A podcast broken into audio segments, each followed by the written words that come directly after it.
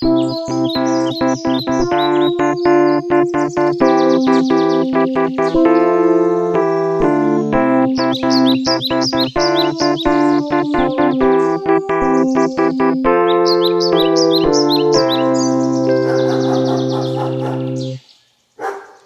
so I wake in the morning and I step outside and I take a deep breath and I get real high and I scream from the top of my lungs, what's going on? And I say, jaksaa, jaksaa. Ah. Ah.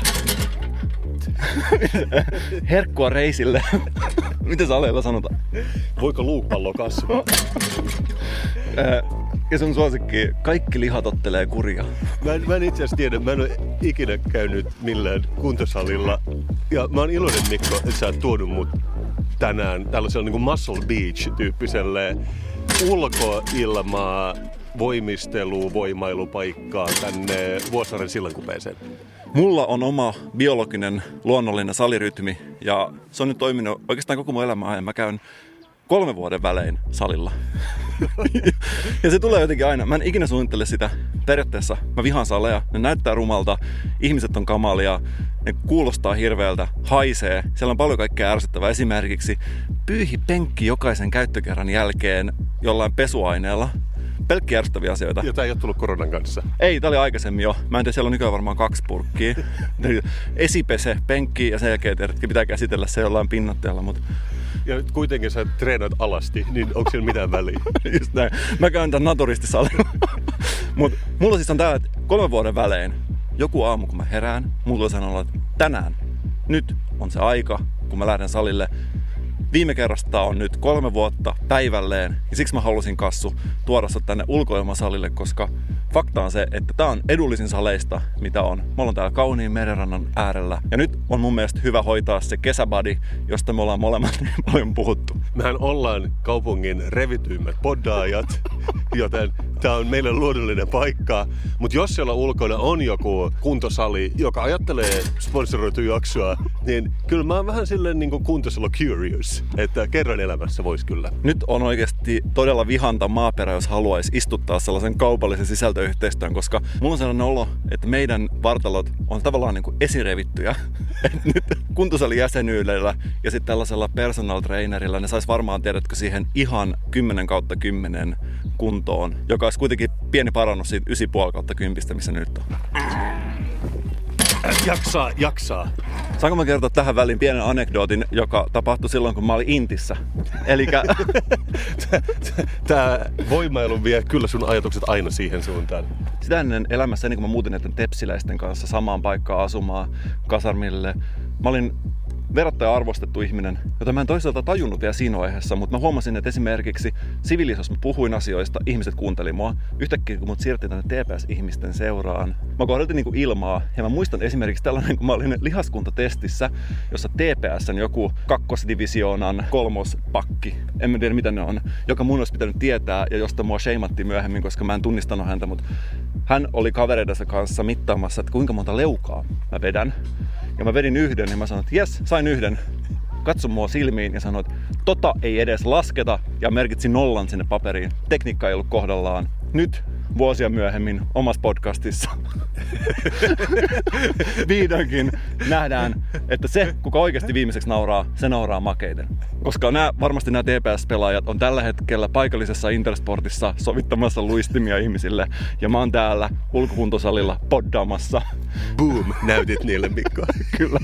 Mä en tiedä susta, Mikko, mutta mun kieltävä haui tärisee ainakin kaikesta tässä kovasta treenistä. Niin mennenkö istumaan tuohon penkille, joka ehkä on sellainen penkki, mistä nostetaan levytankuja ja puhutaan asiat halki. Jos sua ei haittaa, että mä vedän samalla leukoja. Ja jos sua ei haittaa, että mä teen vasemmalla kädellä punnerruksia samalla, kun mä poddaan oikealla. Jaksaa, jaksaa.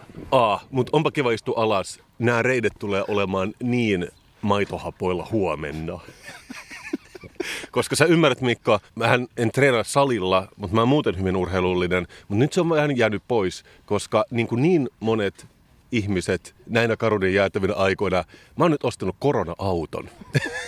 Ja se teille autonomistajille se ei ehkä on niin merkityksellistä, mutta tämä on todellakin mun elämäni ensimmäinen auto, minkä mä ostan. Et mulla ei ole tästä paljon kokemusta ja sit sillä täytyy tietenkin ajaa paikkoihin, missä myös liikutan autolla, koska maaseudulla toi metroliikenne on niin huonossa jamassa nykyään. Mutta ongelma on, että siinä mun autossa se on sen verran, mikä mä sanoisin, klassikko, että siinä on vaan kasettisoitin. Että et tuota Bluetooth-yhteyttä ei ollut olemassa vuonna yhdeksänkymmentäviisi ilmeisesti, niin, niin nyt täytyy mennä sillä, että täytyy kuunnella radiota. Ja mä oon kuunnellut kohtuuttoman paljon kaupallista radiota, kun mä oon ajellut tässä ympäri Suomea ja mitä mä en ikinä muuten kuuntele.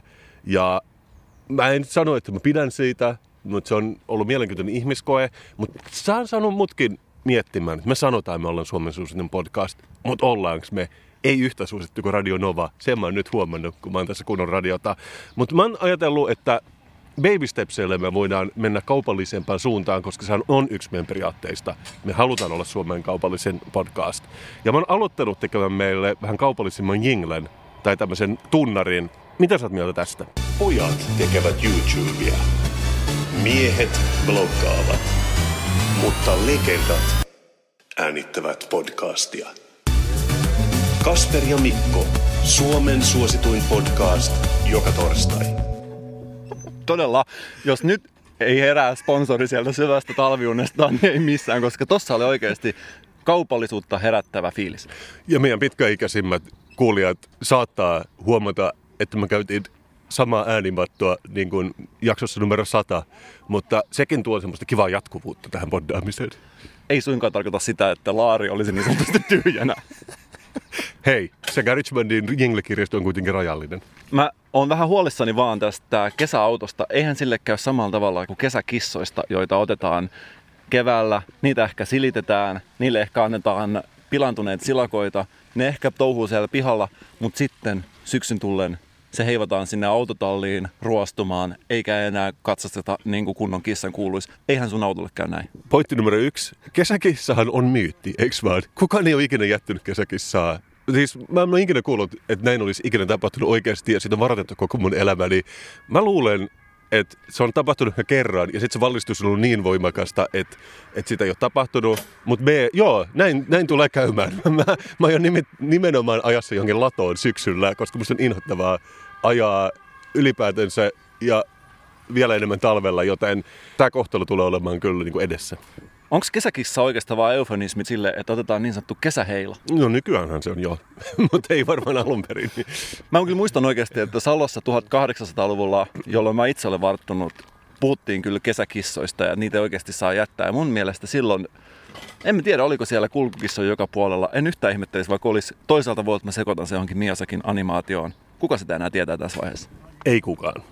Jaksaa, jaksaa. Hehe, hauskaa, että on tullut jo tuhatkahdeksansataaluvun Salo ja Intti-jutut mainittu tässä.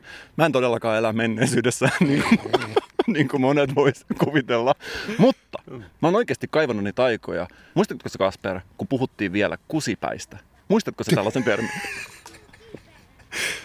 Ja, ja tämä tarkoittaa siis ihmistä, ihmistä, jolla virtsa on noussut päähän. Just näin. Muistatko? Okay. Mä tykkään itse sanoista mäntti, ja mä oon yrittänyt reclaimata sitä, mutta kusipääkin on ihan hyvä. Muistatko se sellaista niin entisaikojen klassista kusipäätä? Koska siis tästä ei oikeasti puhuttu pitkään aikaa. Mä en kuulu varmaan kaksikymmentä vuoteen kenenkään mainitsevan sanaa kusipää. Olisiko se tavallaan suorakäännöistä englannin sanosta asshole, mutta sitä ei vaan niin kuin käytetä. Onko mulkku korvannut kusipääsanan? Hei, todella ärsyttävää, että sä otit tuollaisen miehisyyttä halventavan sanan tähän. Se, että mä oon mies, ei tarkoita, että mä olisin pelkästään mulkku. Nyt, Kasper, varovainen niiden sanojen kanssa, koska sanat voi oikeasti haavoittaa kuin luodit. Mä en Ky- pitä... Kyllä, kyllä. Mä, mä hain vähän t- tätä sanan etymologiaa ja ehkä halusin asettaa sen historiallisen kontekstiin, niin sallineet pienen alatyylisyyden. Mutta... Mutta siis mun mielestä asshole ja mulkkuhan on vaan tällainen niin kuin ärsyttävä ihminen, ja vähän, joka käyttäytyy ehkä jotenkin itsekkäästi tai jotenkin muuten. Mm, okei, okay, okei. Okay. Niin kuin kusipää on, niin kuin se on geneettinen ominaisuus. Kusipää on mun mielestä, mun ymmärryksen mukaan, klassinen kusipää on tällainen, mikä on esimerkiksi viisitoistavuotiaana voittanut vuoden graafikkopalkinnon, mm-hmm. ja ei ole se... Mä kuuntelen. Mun oli tarkoitus viedä tätä tähän suuntaan, mutta oikeasti tuli mieleen, että joku tällainen, joka niin tavallaan saanut... klassinen esimerkki, mä hyväksyn tämän. Mutta kuitenkin, eikö joku kukaan saanut liian paljon, liian varhain, mm-hmm. ja niin sanotusti nousee kusipäähän.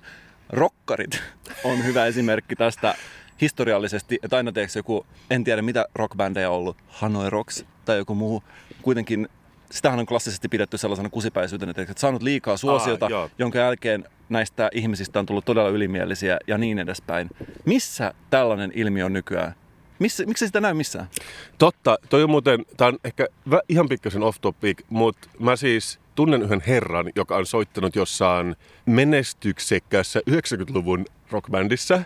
Ja kun mä tapasin sen ekan kerran, niin siinä ei monta minuuttia mennyt. Et se oli siellä, joo, silloin kun mä soitin bändissä. Ah jaa, no missä bändissä? No siinä ja siinä bändissä. Ja s- mä näin sitä silloin tällöin kadulla, ja sen on ihan mahdoton sanoa mitään ilman, että se referoi siihen sen menestykseen kaksikymmentä vuotta sitten, ja se on melkein koomisen hauskaa.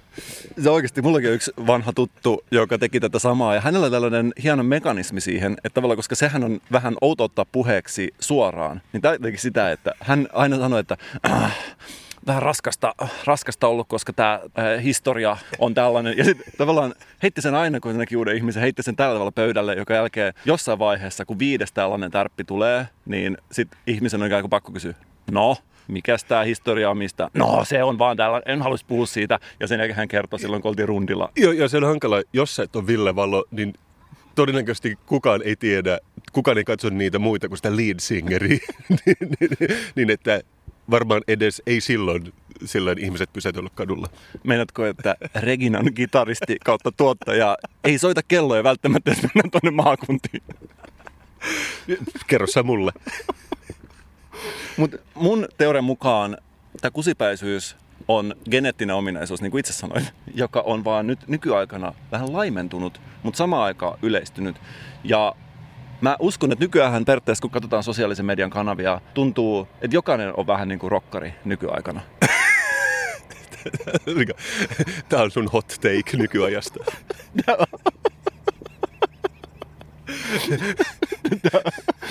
Tämä on, eikö se aika tuore, tuore näkökulma? Joo, joo. Mä, kyllä, mä pidän tästä. Mutta mä aloin miettimään, että mitkä olisi, kun aikaisemminhan tämä kusipäisyyden tunnusmerkit oli just tämä, että tavallaan ei kunnioita muita ihmisiä. On jatkuvasti se, vähän niin kuin Andy McCoylla oli kymmenen tuhatta markkaa. Just, aina. Mä en kestä tätä anekdoottia. Mä voin sanoa se uudestaan. Vähän niin kuin Andy McCoylla oli aina kymmenen tuhatta markkaa lompakossa. Muistatko se? Sä todellakin muistetaan. Siis mä kuulin sen vieläkin päivittäin. Ja se on musta mysteeri, koska ne, mitä onko sitä päästänyt viimeksi leviin joskus kahdeksankymmentäyhdeksän tai jotain sellaista. Joka tapauksessa mä aloin miettiä, että mitkä on uuden ajan niin sanotun uuskusipäisyyden tunnusmerkkejä. Mm. Tunnusmerkkejä, josta tällainen, mikä olisi entisaikojen klassinen kusipää, joka olisi ehkä soitinliikkeessä ottanut sen Les Paulin sun kädestä ja shreddannut sille jonkun soolon niin, että sä olisit jäänyt odottamaan siihen viereen ja kuuntelemaan, kun hän kertoo kolmannen naisen kiertueelta tarinoita. Aivan, aivan joo. Tai vaihtoehtoisesti se on semmoinen musiikkiliike, missä myydään vain levyjä ja, ja sit se tuhahtelee sun musiikkimaulle.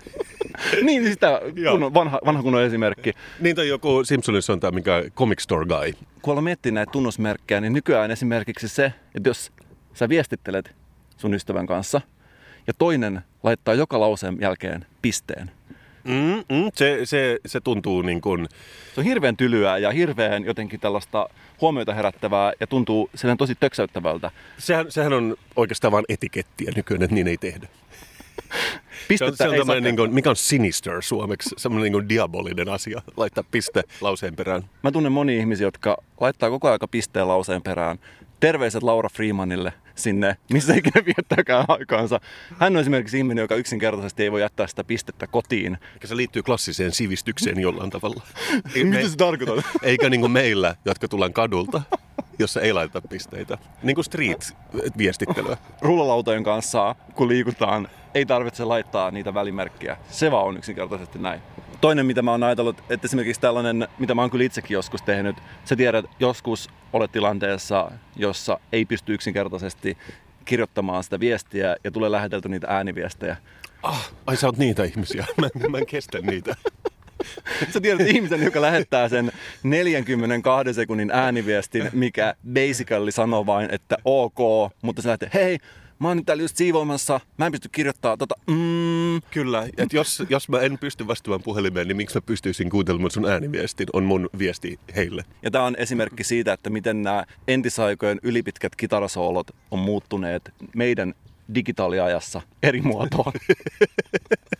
Ajat muuttuvat ja mä oon tosi iloinen siitä, että tää analyysi muuttuu joksikin syvemmäksi, joka laittoi sormen meidän tämän hetken pulssin päälle. Monet ihmiset löytää näitä merkkejä joka puolelta. Esimerkiksi mä uskon, että monet siellä kotikatsomoissa, jotka istuu sohvalla kuulokkeet päässä ja kuuntelee tätä meidän podcastia samalla muistinpanoja tehden, ehkä saattavat lisätä sinne itse marginaaliin omia ajatuksiaan ja sinne saattaa myös työ se, että esimerkiksi jos on lukenut viestin, mutta ei vastannut siihen, sitä saatetaan pitää tällaisena merkkinä.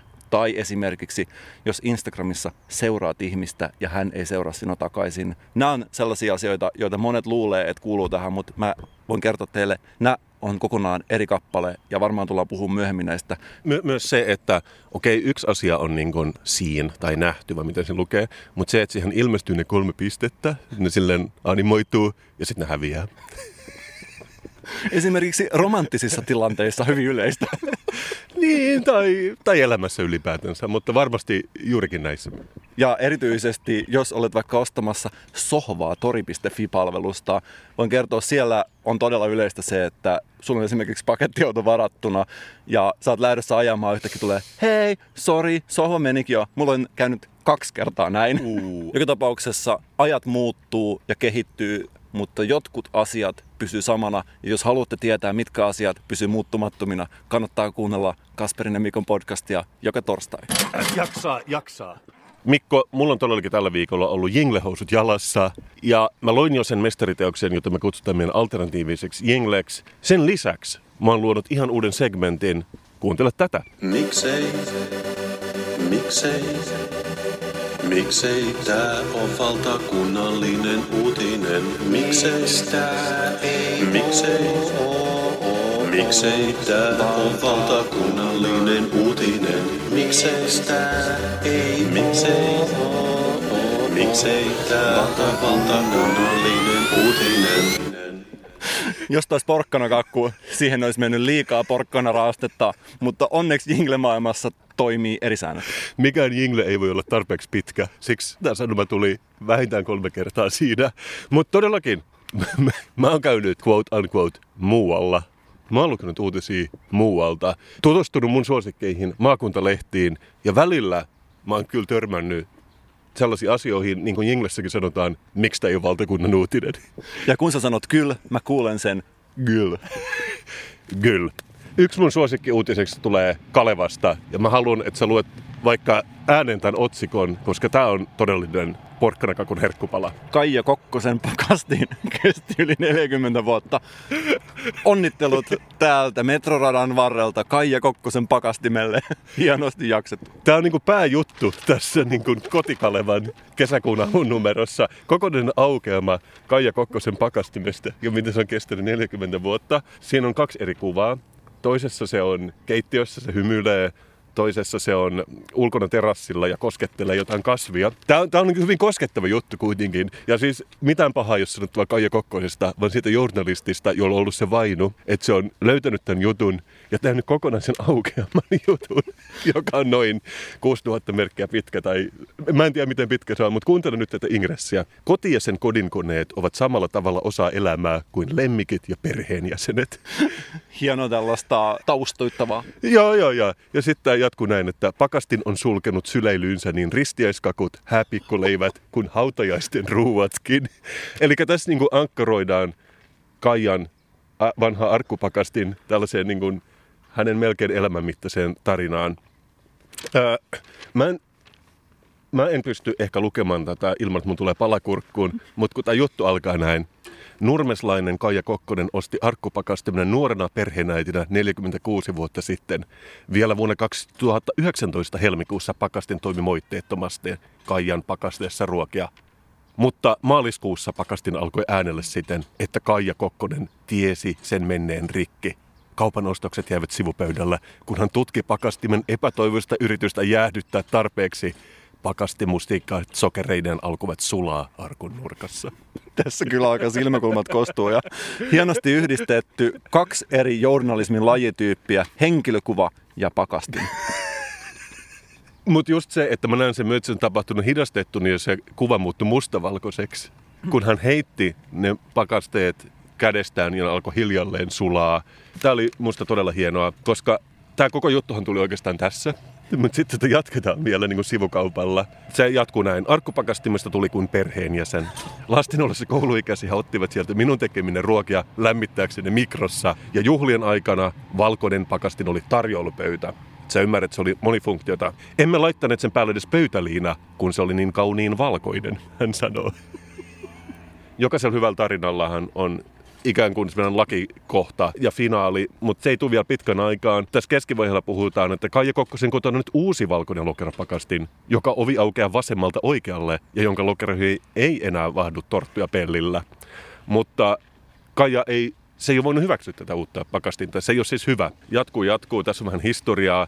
Tämä vanha arkkupakastin oli valmistettu vuonna tuhatyhdeksänsataaseitsemänkymmentäneljä Ruotsissa, mistä se kulkeutui laivalla alati kaupungistuvan ja omavaraisuuteen pois opettelevaan Suomeen. Se kertoo taas tästä, miten unelma se oli, koska se pystyi tekemään ruokaa lapsilleen jäädytyksestä mikron kautta lautaselle, joka on ehkä enemmän just semmoinen seitsemänkymmentä-kahdeksankymmentäluvun unelma kuin tänä päivänä. Bla bla bla. Sitten tässä on niin kuin kodinkoneista yleensä ja miten ne... Hienoa, hienoa. Kiitos siitä. ja, ja miten ennen ne oli niin kuin kestävämpiä, nykyään ne ei enää kestä. Sitten on kysellyt joltain gigantilta ja sanonut, että kylläpä kestää. Ja tehdäkseni pitkän jutun lyhyeksi, tämä loppuu näin. Kaija Kokkonen ei tiedä, kuinka kauan hänen uusi pakastimensa kestää. Jos se kestää edeltäjänsä tapaan neljäkymmentäkuusi vuotta, sen ääni kantautuu keittiöstä vielä vuonna kaksituhattakuusikymmentäkuusi.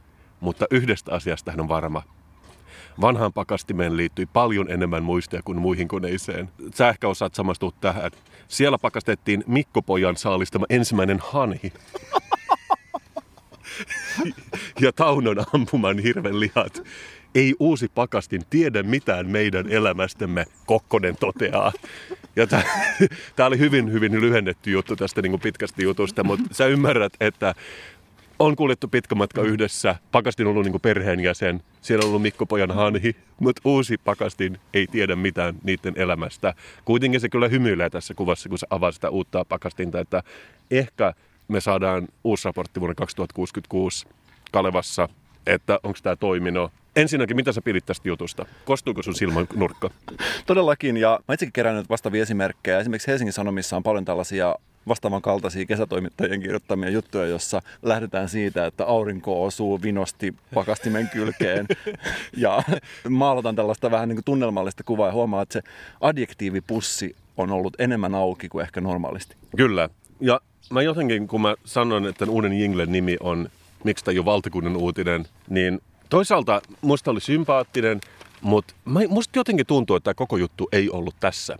Ja, ja, ja siksi mä halusin ottaa sen esille, koska kuvittelijoista olisi valtakunnan uutinen, puoli yhdeksän uutiset. Uutisen lukija ottaa paperit käteen ja sanoo, hyvää iltaa. Kaija Kokkosen pakastin kesti yli neljäkymmentä vuotta, mutta nyt sen oli kuitenkin aika lähteä, koska se tiesi liikaa heidän elämästään. Piste, piste, piste. Näetkö, mitä mä tarkoitan? Näin. Että... Ei uusi pakastin tiedä mitään meidän elämästämme. Ensinnäkin, onko se edes totta? Koska nykyäänhän nimenomaan on näitä Internet of Things-pakastimia, jossa on joku pikku kamera vaikka, joka pystyy, sä pystyt tarkistamaan kaupassa, että onko siellä maitoa. Ja se ehkä muistuttaa sua, että nyt on ne ja ne asiat loppu. Siis on robottiimureita ja siis kodinkoneet, ne, esimerkiksi oma jääkaappi, ne rupeaa piippaamaan, jos ovea pitää liian kauan auki. Se tietää jotain mun elämästäni, niin kuin vanhempi jääkaappi ei olisi tiennyt. Mutta myöskin jotenkin, että menikö se todellakin rikki vai piilotteliko Kaija jotain muuta kuin hanhea siellä, siellä niin kuin pakastimessa, että silloin oli pakko lähteä. Se tiesi liikaa heidän elämästään. Ymmärrätkö, mitä mä sanon? Ja mielenkiintoista myös, että Kaija Kokkonen on varmaan ainut ihminen, joka on sitä mieltä, että pakastimet ei tiedä riittävästi.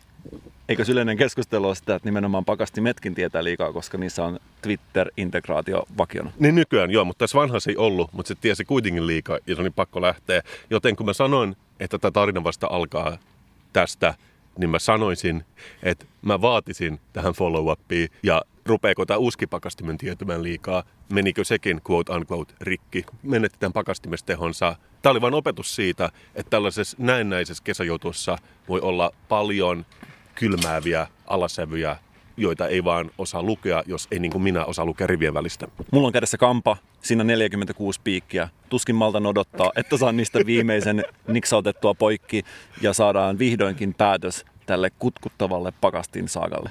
Kyllä. Ja vielä disclaimer.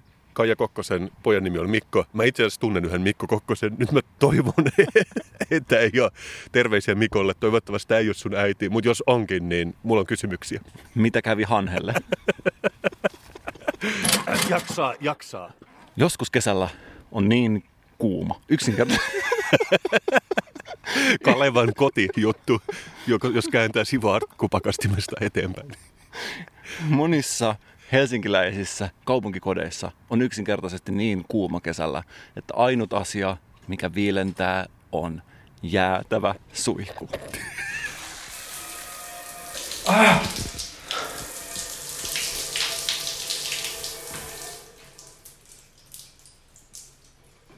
Tämä on sellainen osuus meidän podcastista, joka on saanut hirveästi palautetta. Tämä on ihmisten mielessä. Monet ihmiset on kritisoinut tätä. Onko tämä ainoastaan kevyttä kesäsisältöä? Onko tämä oikeasti ainoastaan osio, jos googlataan sanoja karu ja jäätävä ja sen jälkeen pohditaan niistä?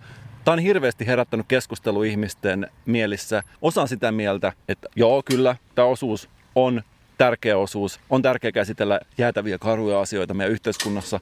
Osaan sitä mieltä, että tämä osuus on oikeasti tehty nopeasti ja siihen olisi pitänyt keskittyä enemmän. Mä en tiedä, kumpi on totta. Päättäkää te kuulijat itse. Ne asiat, jotka saattaa kuulostaa nopeasti, vaivattomasti tehdyltä, täytyy muistaa, että me ollaan kuitenkin tämä melkein kolmen vuoden poddauskokemus taustalla, että se vaatii semmoista hiljaista tietoa, mitä esimerkiksi uusilla poddeilla ei ole, joten mä en aliarvioisi tätä segmenttiä. Ja joskus se, että keskustelu herää ylipäänsä, on arvo itsessään. Se, että käydään läpi, onko joku osio tarpeellinen vai ei. Se on joskus sellainen, mitä me tarvitaan yhteiskunnassa enemmän. Enemmän kuin sitä, että ainoastaan kuunnellaan ne osiot läpi, niihin yhtään keskittymättä ja seuraavaa osiota odottaen. Kivaa meta-analyysiä, Mikko. Oli miten oli. Tämä on osio, joka todellakin on kutkuttanut meidän kuulijoiden sieluja ihan kirjaimellisesti, koska ei päivääkään kulu, ettenkö mä sais mun Instagram-yksityisviestiä, jossa karu tai jäätävä sana on esiintynyt. Kyllä, niitä jopa vuotaa minullekin, vaikka tämä on enemmän sun juttu. Niitä tulee jatkuvasti. Ja nyt haluaisin meidän viikon vasikalle, niin kuin mä tykkään sanoa, Kasperille, joka on vähän niin kuin Kasper, mutta siinä on vähän enemmän. Ihan pikkasen enemmän. Yksi i enemmän. Kasperi on meidän kuulija ja hän on lähettänyt meille karun ja jäätävän uutisen M T V-sivuilta. Hän oli sitä mieltä, että tämä uutinen olisi tärkeä kolmesta syystä. Ensimmäinen, siinä on karu-sana. Toiseksi, siinä on jäätävä-sana. Ja kolmanneksi, siinä käsitellään koiria. Tämä, tämä on Suomen suosituin podcast-bingo tavallaan voitettuna. Ja, ja nyt jos minä miettii, että miksi tämä on Suomen suosituin podcast, pysykää kuulolla. Ehkä vastaus tulee myöhemmin, tai sitten ei. Koirahyökkäyksiä on enemmän kuin aiemmin. Poliisi selittää karua ilmiötä. Omistajien joukossa on ihmisiä, jotka eivät vaivaudu kouluttamaan koiriaan. Mm. Mm. Tämä on, tämä on vakava asia. Nyt, kuin hopealautasella, tässä tarjotaan linkki sun kesäauton ja kesäkissojen välillä. En näy käyttää sitä, koska haluan siirtyä eteenpäin tähän uutiseen kohtaan, jossa rikoskomisaario Anne Hietala kommentoi pentutehtailua näin. Pentuaika ja emon opettaminen on koiralle hyvin tärkeää. Pentutehtaissa pentujen olosuhteet ovat jäätävät. Edelleen. Oliko tämä siis poliisi? Tämä oli rikosylikomissaario, joka kommentoi pentutehtaille jäätäviä. Mikä se oli? Komissaari Anne. Komissaari Anne kommentoi, ja niin kuin huomataan, edelleen, vaikka me ollaan eletty pitkän karuja jäätäviä aikoja, edelleen se soittaa kelloja, niin kuin tästä huomattiin. Terveiset sinne jäätäviin oloihin pentutehtaille. Muistakaa ottaa kylmää suihkua silloin, jos olot käy liian kuumaksi. Ja mä todellakin pidän, että komissario Anne on ottanut tämän vokabulääriinsä, jos ei ollut toimittajan niin kuin tulkinta sanoista, koska mä pitäisin siitä, että mä ajan mun vintage-autolla, poliisi pysäyttää, kysyy, että aha, tuliko ajattua vähän karusti ja jäätävästi tuossa risteyksessä äsken. Kyllä sellainen niin kuin pistää hymyn kasvoille, kun kaivaa ajokorttia ansikaslokerosta. Ah! Nurkka, nurkka, tukurkka, se on Kasperin kirjanurkan hurkka. Tää nurkka, tukurkka, se on Kasperin kirjanurkka. Kesä ei ole pelkästään autoilun aikaa, se on myös kirjallisuuden aikaa. Ja Mikko, mä oon nyt viettänyt aikaa Mustikkamaan rannalla ja mä oon lukenut merkkiteoksen Business pukeutuminen, jonka on kirjoittanut Hilkka Särkikoski-Pursiainen. Se on julkaissut Edita ja se on julkaistu vuonna kaksituhattayksi. Näenkö mä vähän kadanlihaa sun kädessä? Etkä pelkästään kirjaimellisesti, vaan myös kuvainnollisesti, koska business-pukeutuminen on asia, joka on mun huulilla joka ikinen päivä. Sä tiedät, että mut tunnetaan jossain piirissä business-kassuna. Sä ymmärrät, että business-kassulla tuli vähän paljon parempi ryhti, kun löysi tämän pehmeäkantisen merkkiteoksen, jonka mä itse asiassa löysin meidän pihalta. Se oli sellaisessa kasassa, että ota tästä. Ja se teki mut hyvin iloiseksi. Hyvin dynaaminen kansi. Tässä on ehkä joku metroasema mahdollisesti Lontoossa tai Pariisissa, mutta ihmiset kiirehtivät ohi vauhdilla. Ja muuten se on tällainen vähän niin kuin ihonvärinen tämä kirja. Jo tämä estetiikka kertoo, että nyt ollaan business-pukeutumisen alkulähteellä. Itse olen enemmän kuin kiinnostunut tästä kirjasta. Voisitko nopeasti kääntää sivulle, jossa puhutaan myyntihousuista? Tai jinglehousuista. Mä en tiedä, miten tuttuja tämmöiset pukeutumisoppaat on, mutta musta tuntuu, että joku kirjoittaa tämän saman kirjan vuoden välein. Ja siinä yleensä sanotaan, että miesten pitää pukeutua konservatiivisesti ja sitten puhutaan jostain solmion pituudesta. Ja siis ne on jotain sellaisia sääntöjä, mitä on ollut ehkä viimeiset sata viisikymmentä vuotta voimassa, jotka tulee jostain Pariisin muotipiireistä aurinkokuninkaan hovissa. Ja yleensä ne ei tuo kauheasti uutta. Ja varsinkin kun tämä oli kaksikymmentä vuotta vanha, niin en odottanut tältä paljon. Voi pojat, olinko väärässä? Kirjaversio jutusta, joka julkaistaan joka kesä, jossa käsitellään jäätelönsyöntiä ja uimista. Tämä on nimenomaan sellainen. Ja esipuhe aivan oikein. Puhutaan, että tämä kirja on liike-elämässä työskentelevissä naisille ja miehillä sekä kaikille pukeutumisista kiinnostuneille. Aika laajasti niin kuin, äh, tarjoltu tämä kirja. Sitten tässä lukee virheellisesti, että tämän tyyppisiä oppaita on julkaistu melko vähän, ja ne on alkuperältään ulkomaisia. Okei, no ehkä niitä on tullut sen jälkeen. Ehkä tämä oli se, joka aloitti sen vyöryn. Mainilan laukaus. Kyllä. Tämä kuitenkin on ankkuroitu nykyaikaan, kun tässä lukee johdannossa myöskin, että nykyisessä postmodernissa yhteiskunnassa ihmiset ovat kaiken aikaa esillä ikään kuin näytteillä. Sanoit sä äsken jotain samantyyppistä tuossa puoli tuntia sitten? Taisin sanoa. Joo, ah. Eli tämä oli olemassa jo pre-internet tai sosiaalinen media aikana tämä ajatus, mikä on hienoa. Mulla nousi kuitenkin vähän oksennus suuhun, kun mä, mä aloitin sivulta kaksikymmentäkahdeksan ja puhutaan neula-asuista ja mitä meidän työpukeutumiskulttuurimessa neuleille on hyvin merkittävä osa. Tyylikäs neulatakki voi korvata usein blazerin tai jakon. Ja mä en tiedä susta, mutta mä en tiedä mitään ärsyttävämpää kuin laadukas neule. Se on oikeasti, jos mennään laadukkaan neuleen, niin vähän nousee niin kuin happoa suuhun. Onko tässä kyse samasta ilmiöstä, kun kettu syksyisin kävelee sen pihlainmarjapuun alta? Ai, että mä, en, et mä en ikinä omistunut laadukasta neuletta. Mm. Mm-hmm. Mm. Terveiset vaan Helsingin avoimen yliopiston psykologialaitokselta. Tiukkaa analyysiä, piru vieköön. Tämä kuvitusmaailma on ihan omansa. Tämä on ikään kuin, mitä mä selittäisin, herkällä, pehmeällä lyijykynällä piirrettyjä, aika eteerisiä nämä kuvat. Mä en, mä en tiedä, mitä sanaa sä itse käyttäisit tästä. Näyttää niin kuin vähän kuin luonnosteltu johonkin tällaiseen niin kuin vaatekuvastoon. Niin no joo, okei. Okay. Ja tällä naisella on tällainen irvokas hymy. Ehkä hänet on pakotettu tuohon. Ehkä siellä on joku koukku selässä, jota ei vaan nähdä. Kyllä. Joo, mutta, mutta se kyllä toi tähän lisää jollain tavalla. Ja hyvin bisneshenkinen totta kai. Mutta mä törmäsin heti vähän myös erikoisiin neuvoihin tässä. Ja tässä puhutaan nimenomaan naisten business-pukeutumisesta. Sivulla kolmekymmentäkaksi on nimittäin yksi sivu kokonaan omistettu ilmalla täytettäville rintaliiveille, jota mä en tiennyt, että on business-pukeutumisen kulmakivi millään tavalla. Tai siis itse asiassa mä en ole ikinä kuullut sen tyyppisistä rintaliiveistä. Mä oon kuullut tällaisista, että siellä on jotain täytettä oliko näin push-up-liivit? Nyt tulee hyvää sisältöä. No, varmasti on kaiken näköistä äh, fylliä sun muuta, mutta voit sä kuvitella, että sä menet tärkeään bisnesneuvotteluun ja sit sun naispuolinen kollega sanoo, oota Mikko, pff, pff, pff, pff, nyt mä oon valmis. Ja se on ikään kuin pumpannut rintavarustusta pienemmäksi tai isommaksi, mistä minä tiedän. Mutta tää oli mulle ihan uutta ja yllättävää, että tällaista oli vielä kaksikymmentä vuotta sitten. Tulee mieleen tällaiset pumpattavat lenkkarit. Ehkä se sama teknologia on ollut näissä liiveissä. Ah, Reebok pumps. Joo, hei, mä muistan ton. Mutta sitten puhutaan myös kännyköistä. Sä tiedät, kännykkä. Se oli tärkeä vuonna kaksituhattayksi. Kännykän mukana kuljettamiseen kehitellään koko ajan uusia, myös naisellisia vaihtoehtoja. Ja uusimpiin vaatemalleihin suunnitellaan kiinteitä kännykkäkoteloita. Ja kopuvun kanssa kännykkää voi kantaa kaulassa riippuvassa kotelossa. Ja tää on kuitenkin semmoinen niin kuin mitä mä oon odottanut nytten koko ajan, että milloin tulee ne sisäänrakennetut kännykkäkotelot, koska mä oon jopa sitä mieltä, että puhelimet on jopa isompia nyt kuin vuonna kaksituhattayksi, jolloin ne oli ehkä pienimmillään. Tää oli niin kuin naiset, mä hyppäsin suoraan miehiin, puhutaan, että toimistofarkkujen tulisi olla uuden veroiset, mutta sano jotain, ne on ikinä ennen kuullut aikaisemmin. Toimistofarkut. Siis ihan oikeasti mahtavaa vielä päästä, niin kun kuulee uusi sana. Mut nämä eteeriset kuvitukset, ne, ne jotenkin kyllä puhuttelee mua taas, koska tässä on tämmöinen, sivulla viisikymmentäyhdeksän on tällainen, mitä mä sanoisin, Twilight-tyyppinen seksikäs vampyyri Edward. Näyttää mieheltä, joka on juuri äh, menettänyt lemmikkikaninsa. Joo, ja sillä on tämmöinen ihmeellinen, vähän niin kuin viitan tyyppinen takkipäällä, joka on napitettu vaan tuosta kaulan kohdalta ja muuten, muuten auki, joten se näyttää siltä, että se voisi ratkaista pimeitä rikoksia myös öisin.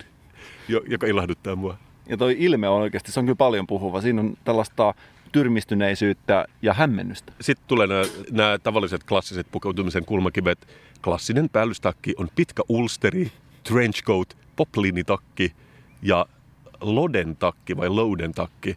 Mutta nuorekkaan miehen päällä, Mikko kuuntele, nuorekkaan miehen päällä voi olla myös pomppa tai ajurintakki. Olen kuulolla. Mä tiedän, mä tiedän, Toimisto, toimistohousujen ja toimisto-olusvaatteiden päällä tykkään käyttää pomppaa. Toimistofarkkujen ja pumpattivien rintaliivien kanssa pomppa. Mä en tiedä, miksi se on niin hauska. Ehkä vaan siksi, että voi sanoa, että Juhan pomppas, kun se laittaa päälle. Tää oli niin kuin kultakaivos kuitenkin mulle. Mä opin niin paljon bisnespukeutumisesta.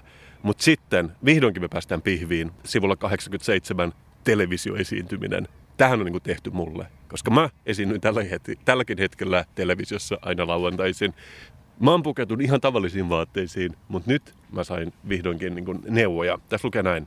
Televisioesiintyminen on melko poikkeuksellinen tilaisuus, joten ulkonäköön kannattaa kiinnittää myös poikkeuksellista huomiota. Ja sitten tässä oli neljä sudenkuoppaa, mihin voi mennä.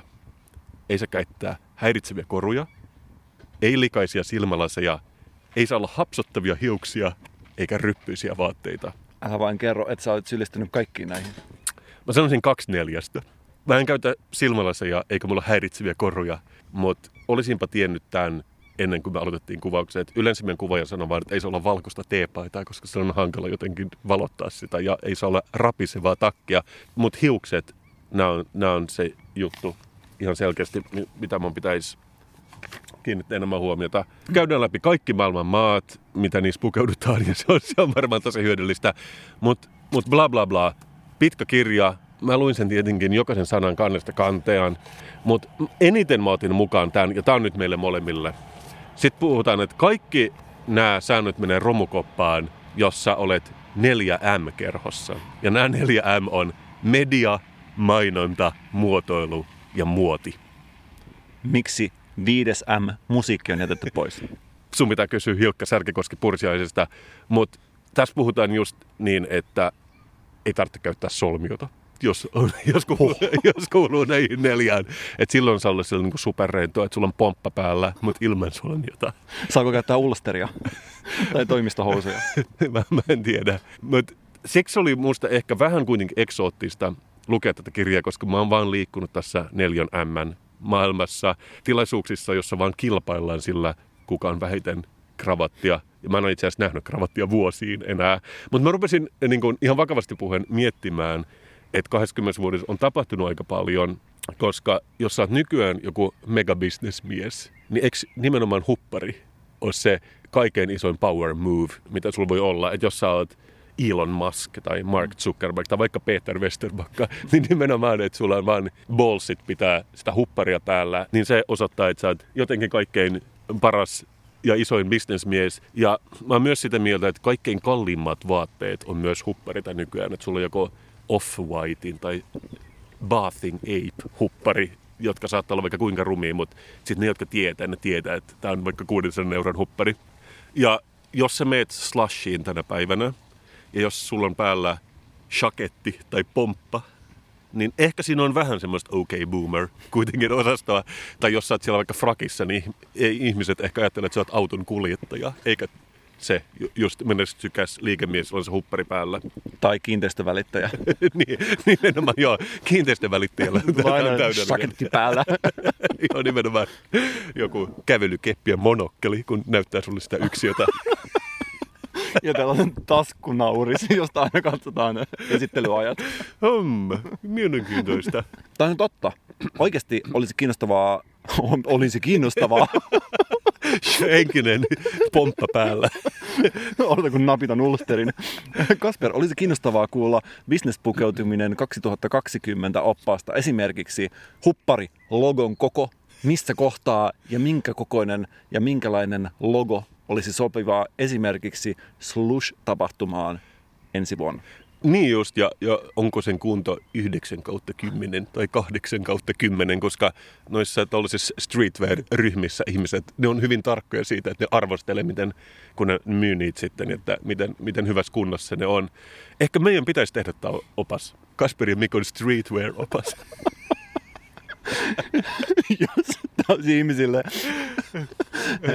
kaikille ihmisille, joita katutyyli kiinnostaa tai ovat kohdanneet katutyyliä elämässään, opas katupukeutumiseen. Tai joku Slush Business opas. Siinä on, se on hyvin lyhyt. Se on vain niin neljä sivua ja siinä on niin ehkä kaksi eri väristä hupparia. Se on jännä mun mielestä. Näitä tehdään aina vaan, siitäkin huolimatta. Ja mun mielestä aina kun on linnanjuhlat, niin eikö jostain naftaliinista kaiveta just se yhdeksänkymmentävuotias tyylitaituri, joka tuomitsee kaikki muut vaatteet, paitsi ne, joita on käytetty Ranskan hovissa. Mä annan tällä kirjalla, Mikko, kolme kautta viisi, kun tää on kuitenkin mielenkiintoinen historiallinen dokumentti. Ja koska mä odottelen vieläkin niitä vaatteita, joissa on integroidut puhelinkotelot, paitsi mulla tulee nyt mieleen, että niitä sanotaan ehkä taskuiksi, joten tässä on vaan kaksi kautta viisi.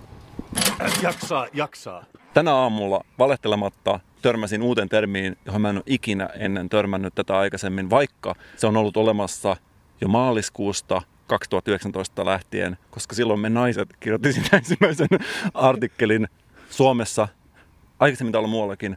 Mutta oletko kuullut, Kasper, termistä toksinen positiivisuus? En.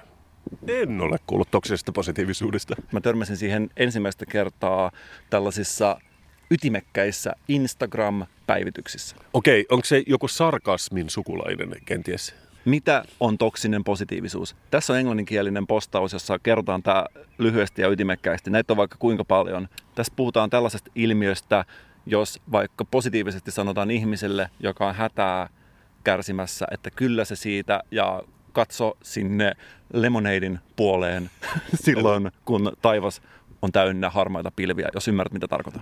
Lasi on puoliksi täynnä. Juuri näin. Ja tässä sheimataan ihmisiä, jotka on positiivisia. Ja käytännössä niin kuin, alun perin ilmeisesti tässä on puhuttu just tällaisesta, että, että ei niin kuin, tätä ihmisten tunteita huomioon. Ja kielletään negatiiviset kokemukset, mikä ei sinänsä, niin kuin, tai siis sehän kuuluu elämään, negatiiviset tunteet, ei siinä mitään ihmeellistä.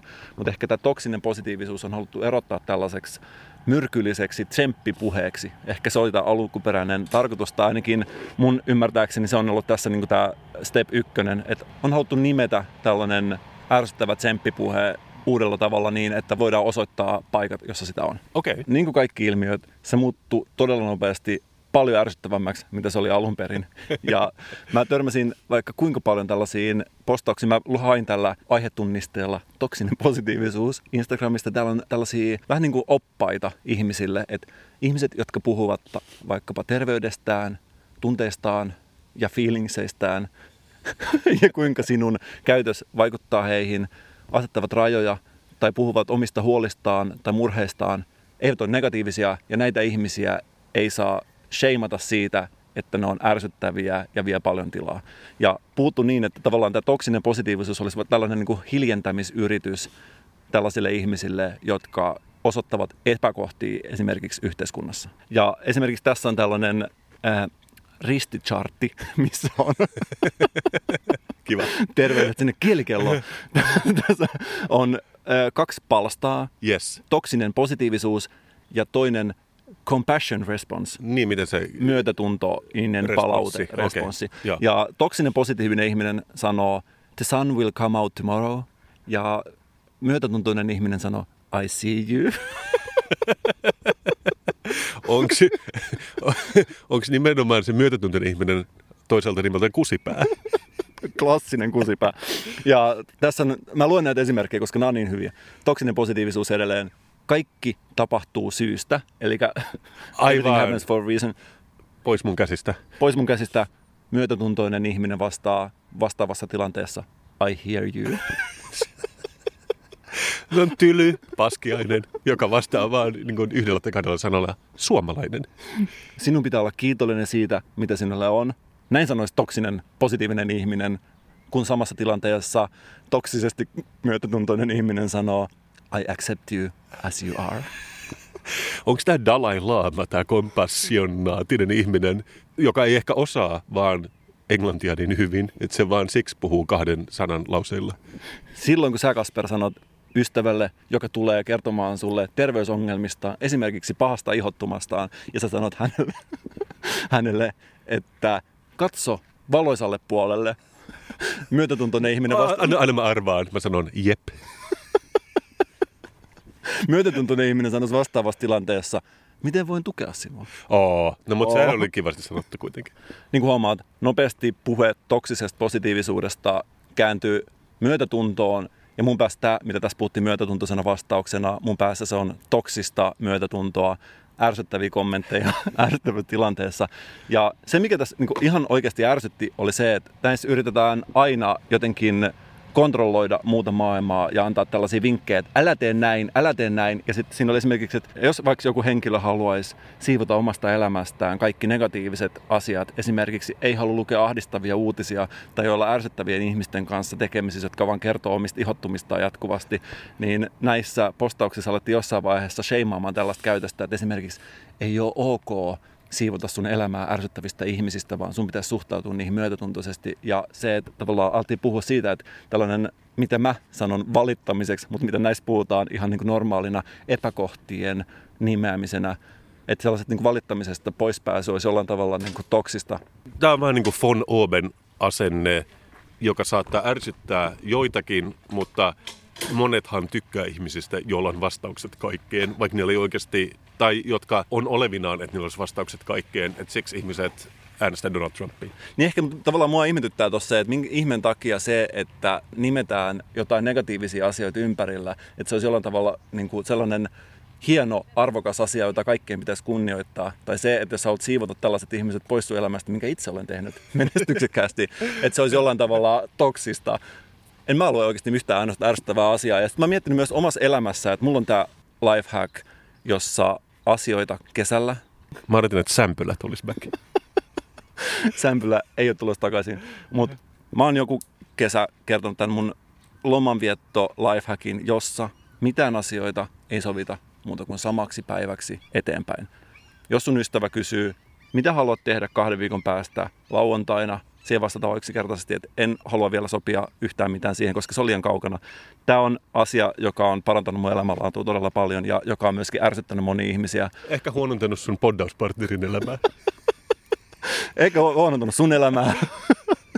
Hankaloittanut kaikkien ihmisten elämää, paitsi mun. Okei, okay, mutta niin kauan kun yksikin ihminen tässä maailmassa on tyytyväinen, niin mäkin on tyytyväinen. On mahdotonta lähteä sinne Teneriffalle. Koska silloin, kun sä lähdet sinne Teneriffalle, sä voit sanoa oikeasti, että nyt mä olen viikon siellä, en pysty vastaamaan sun sähköpostiin enkä sopimaan mitään. Jos sä haluat viettää sen Teneriffa-viikon sun kotona, omassa talossa, se on vaikeampaa. Sen takia pitää ottaa kovat kostit käyttöön. Ja siksi mä oon oikeasti alkanut puhumaan toksisesta suunnitelmallisuudesta. Toxic planning. Kasper. Ah, tässä on, mä näen, että tässä on sun lentokenttäkirjan siemen nyt istutettu. Ja tästä eteenpäin toksinen suunnitelmallisuus aihetunnisteella voi postata tällaisia muita ihmisiä kontrolloivia chartteja, jossa kerrotaan, mitä pitää ja mitä ei pitää tehdä.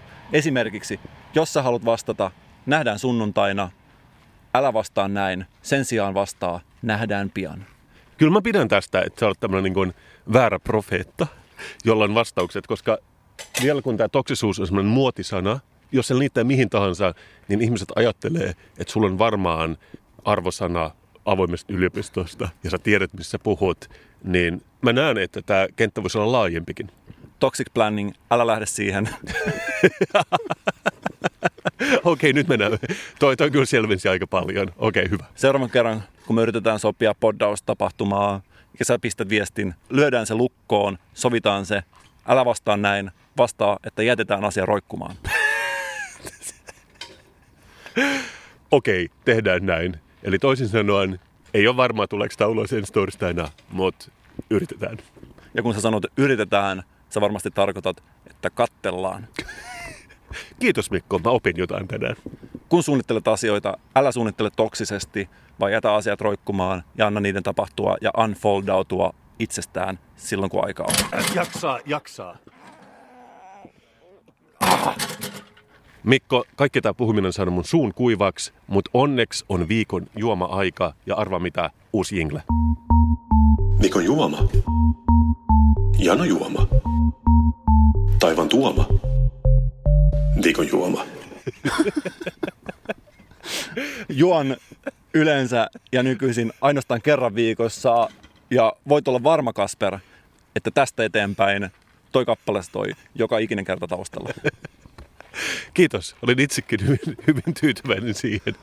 Mä voin riisua mun jinglehousut tämän päivän jälkeen, mutta todellakin mun, mun tietokoneeni kävi kuumana viime yönä.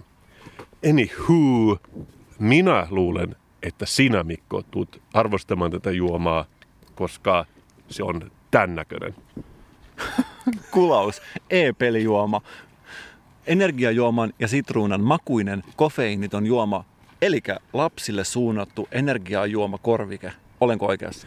Joo, tämä on musta hyvin hämmentävää. Tämä on siis tämmöinen virtsanvärinen neste läpinäkyvässä puolen litran muovipullossa. Sitten tässä on tällainen piirretty gamer-tuolissa istuva gameri, jonka paidassa lukee vielä gamer, jotta me tiedettäisiin, että se on gamer. Siinä on myös joku webkamera ja pieni ohjain ja hiiri ja kuulokkeet tässä kuvassa. Ja on lisätty vähän tämmöisiä niin kuin cyber-härpäkkeitä sen taustalle. Joten me voidaan ihan varmaan, että on gamereillä.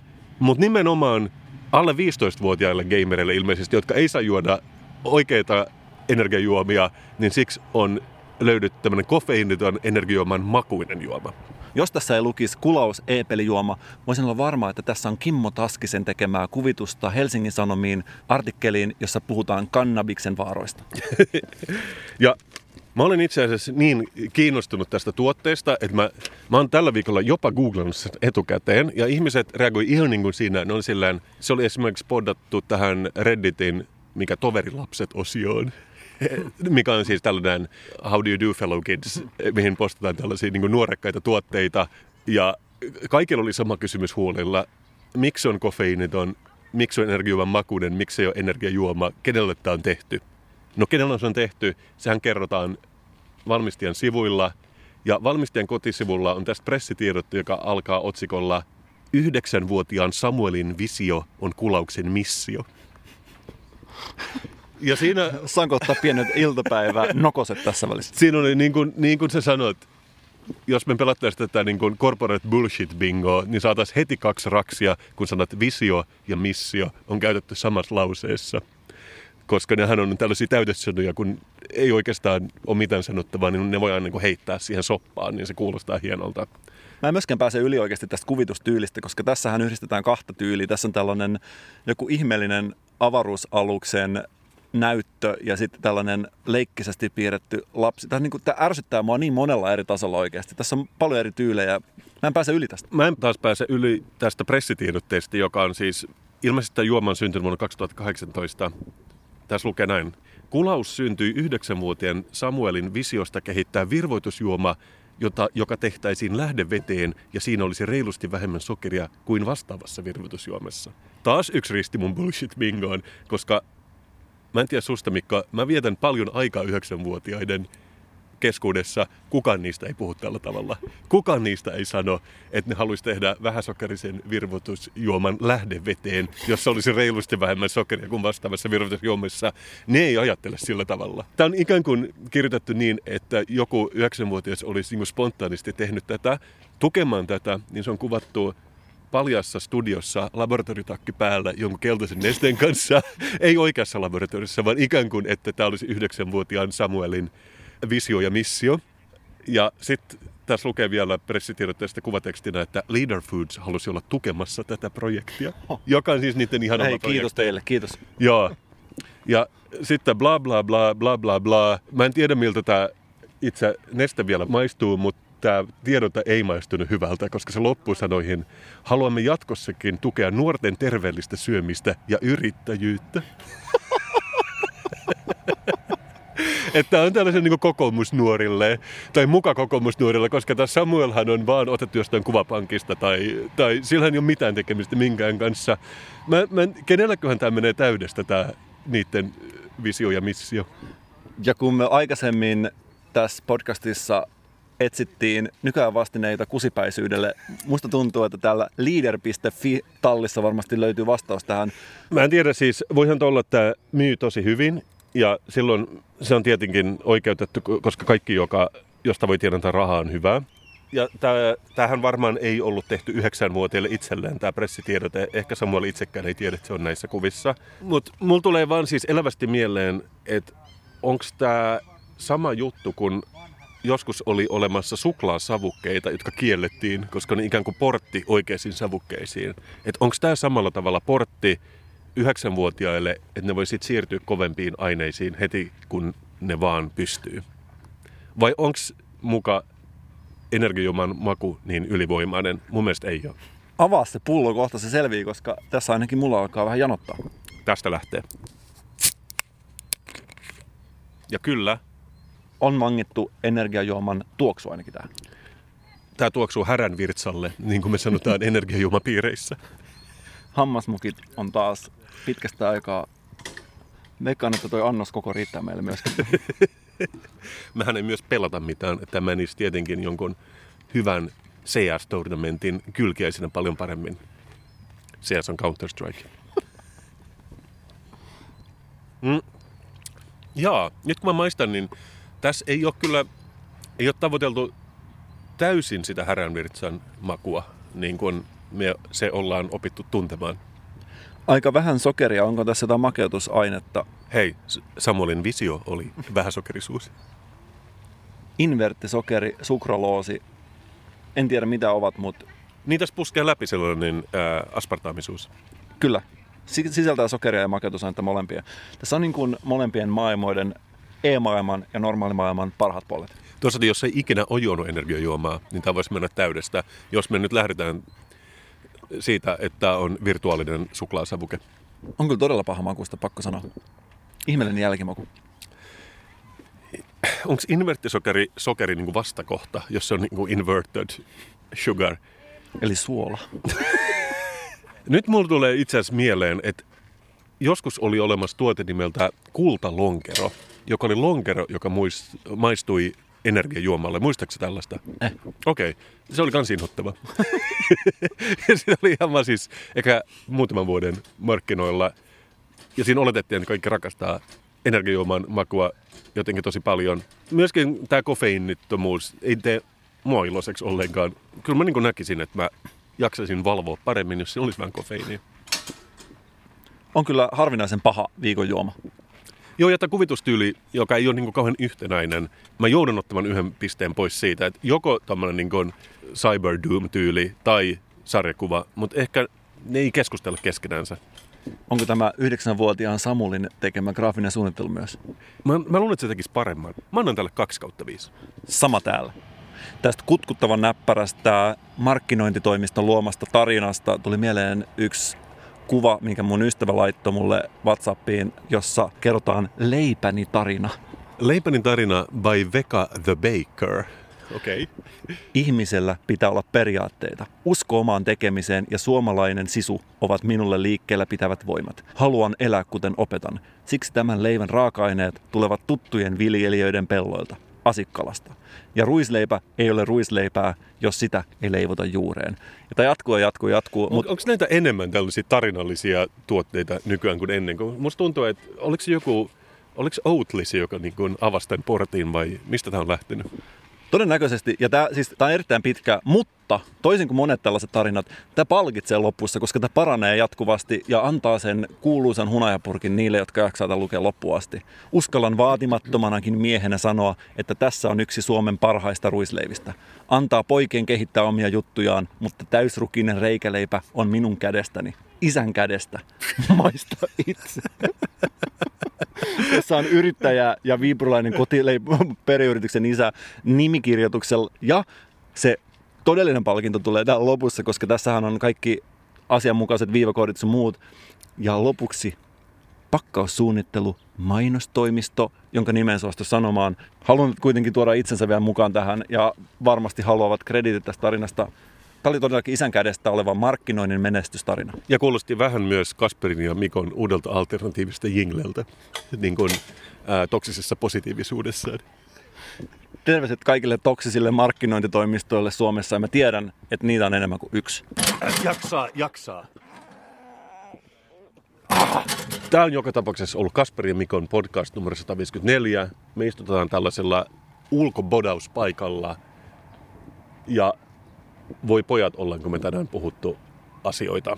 Toksisin jakso tähän asti, ja jos jotain haluatte, että jää käteen tästä jaksosta, olkoon se tunnuslause, lihat ottelee kurja.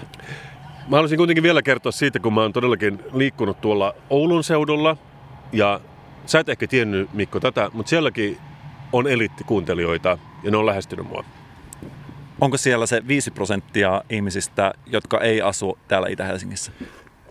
On. Ja ne oli hyvin mukavaa tavata nämä kolme ihmistä, eli viisi prosenttia meidän kuulijoista, koska sä tiedät, aina kun sä oot Oulun seudulla, sä kävelet kauppakeskus Valkeessa, yksi herra haluaa ottaa yhteiskuvan, se oli tosi mukavaa. Sä tiedät, miten sä menet Zeppelinin Prismaan, ja kun vanhempi mies tulee esille, se on nähnyt sut T V:ssä ja se kysyy, mä oon nähnyt sut T V:ssä, mä sanon kyllä, sit me ollaan hiljaa, sit se sanoo sulle, olen entinen palomies. Ja sit mä en enää tiennyt, mitä vastata siihen. Ja sit meidän tiet menivät eri suuntiin sen jälkeen. Ehkä hän sai opetuksen tästä. Tämä olkoon hänelle opetukseksi. En mä tiedä, oliko siinä opetusta. Se oli ihan hyvä, hyvä detalji oululaisen entisen palomiehen elämästä. Mut siitä, mistä mä oikeastaan halusin puhua, oli se, miten mä kävin rotuaarin ruohonjuuressa. Tai mikä... Jo, jonkun Oulun keskustan ruoh- ruohonjuuri myymälässä. Ja siinä oli hirveän mukava eliittikuuntelija, tuli sanomaan, että se kuunteli meidän showta. Se oli jopa niin mukava, että se antoi vähän tällaisia terveellisiä patukoita kaupan päälle. Mm. Ei, todellakin kannattaa tehdä podcastia, jos näin pääsee käymään. Enemmän kuin itse olen tästä koskaan saanut. Kyllä. Mutta tämä on oikeastaan se ongelma, kun sanoit, että se ei kehtaa näyttää eliittikuuntelijan merkkiä, koska sillä on se niiden työasu päällä. Että se ikään kuin tahris ruohonjuuren vihreän uniformun, jos näin kävisi. Kumminpäin mahtaisi olla? Kumpi tahrii kumpaa? Mulla on käynyt näin kerran ennenkin tuolla Viking Linen terminaalissa Tukholmassa yksi mukava suomenruotsalainen herra. Se oli sillä, näyttäisi eliittikuuntelijamerkki, on nämä Viking Linen vaatteet, ei pysty. Että se, se näyttäisi huonolta niin kuin kaikille, jos joku vaikka kuvaisi vierestä. Ja mä voin toki ymmärtää näin, että myös ruohonjuurivalvontakamera, ekologinen juuttikamera kuvaa, ja jos ka- kaikille nimittäin te ei avaudu. Ja mä jäin miettimään tätä, että pitäisikö meillä olla joku alternatiivinen eliitti kuuntelijatervehdys ihmisissä, jotka on viran puolesta epäkykeneväisiä näyttämään varsinaista merkkiä. Puhutko sä nyt intensiivisestä katsekontaktista ja esimerkiksi silmäniskusta? No mä mietin ehkä enemmän sitä, että jos on silmälasit, niin hän voi aina tehdä sen, tiedät sä, että korjaa silmälasia keskisormella. Se on mun mielestä hyvä ja on klassikko, mutta ongelma on se, että kaikilla ei ole silmälasia. Niin se ei onnistu. Tämä ongelma pitää ratkaista ensin. Mutta mulla tulee itse mieleen, että se voisi olla joku ihan muu. merkki, kun se meidän tavallinen eliittikuuntelijamerkki, joka on siis se, että nostaa kaikki sormet pystyyn, mutta sitten laskee kaikki muut paitsi keskisormen. Se on se klassikko, mitä me ollaan totuttu kuulemaan ja rakastamaan. Mutta mä itse mietin, että jos sulla on uniformu päällä, sä oot vaikka V R:llä töissä, tekee toisesta kädestä tällaisen vähän niin kuin OK-merkin, että peukalo etusormen yhteen ja sitten toisen käden etusormen vie siitä läpi. Se voisi toimia tällaisena niin kuin neutraalina, ei-toksisena work-safe-versiona. Paljon laajemmin käytettävissä oleva kuin se vanha, edelleen kuitenkin käyttökelpoinen merkki. Kyllä. Niin mä sanoisin, kokeillaan tätä. Kokeillaan toimikseen, jos se ei toimi, kokeillaan jotain muuta. Mutta terveisiä kuitenkin Ouluun. Oli mukava, aina mukava, kun joku tulee ja sanoo moi ja osoittaa, että joku kuuntelee tätä podcastia, joten se on epätoksisinta, mitä voi tehdä. Tämä viikko on kaiken kaikkiaan ollut kehon juhlaa. Tänään ollaan revitty rautaa ja tutustuttu meidän kehoihin, joista on, musta tuntuu, tämän tunnin aikana tullut ainakin itselleni temppeli, jossa viihdyn erittäin hyvin. Ja vaikka me ei välttämättä olla pumpattu niin paljon rautaa, niin muista, että se sun isoin lihas sijaitsee tässä sun otsaluun takana, Mikko. On Kasper myös muita lihaksia kuin meidän oikeat lihakset. Esimerkiksi positiivisuus, joka on kuin lihas, jota pitää harjoittaa päivittäin. Lihaksia on monenlaisia, mutta jos pitäisi nimetä joku yhteinen lihas, mitä meitä yhdistää, niin se on kuitenkin se poddaajalihas, joka voimistuu vi- viikko viikolta tämän meidän pikkulähetyksen avulla. Tällaisen rankan poddauksen ja bodauksen jälkeen mä oon mennä kotiin, ottaa sen jäätävän suihkun ja valmistautuu ensi viikkoon. Ja mä taas vedän pompan niskaan ja pyöräilen tonne aurinkoiseen Helsinkiin päin. Me rakastamme tätä kaikkia. Moi. Moi. Pojat tekevät YouTubea. Miehet bloggaavat. Mutta legendat äänittävät podcastia. Kasper ja Mikko. Suomen suosituin podcast joka torstai.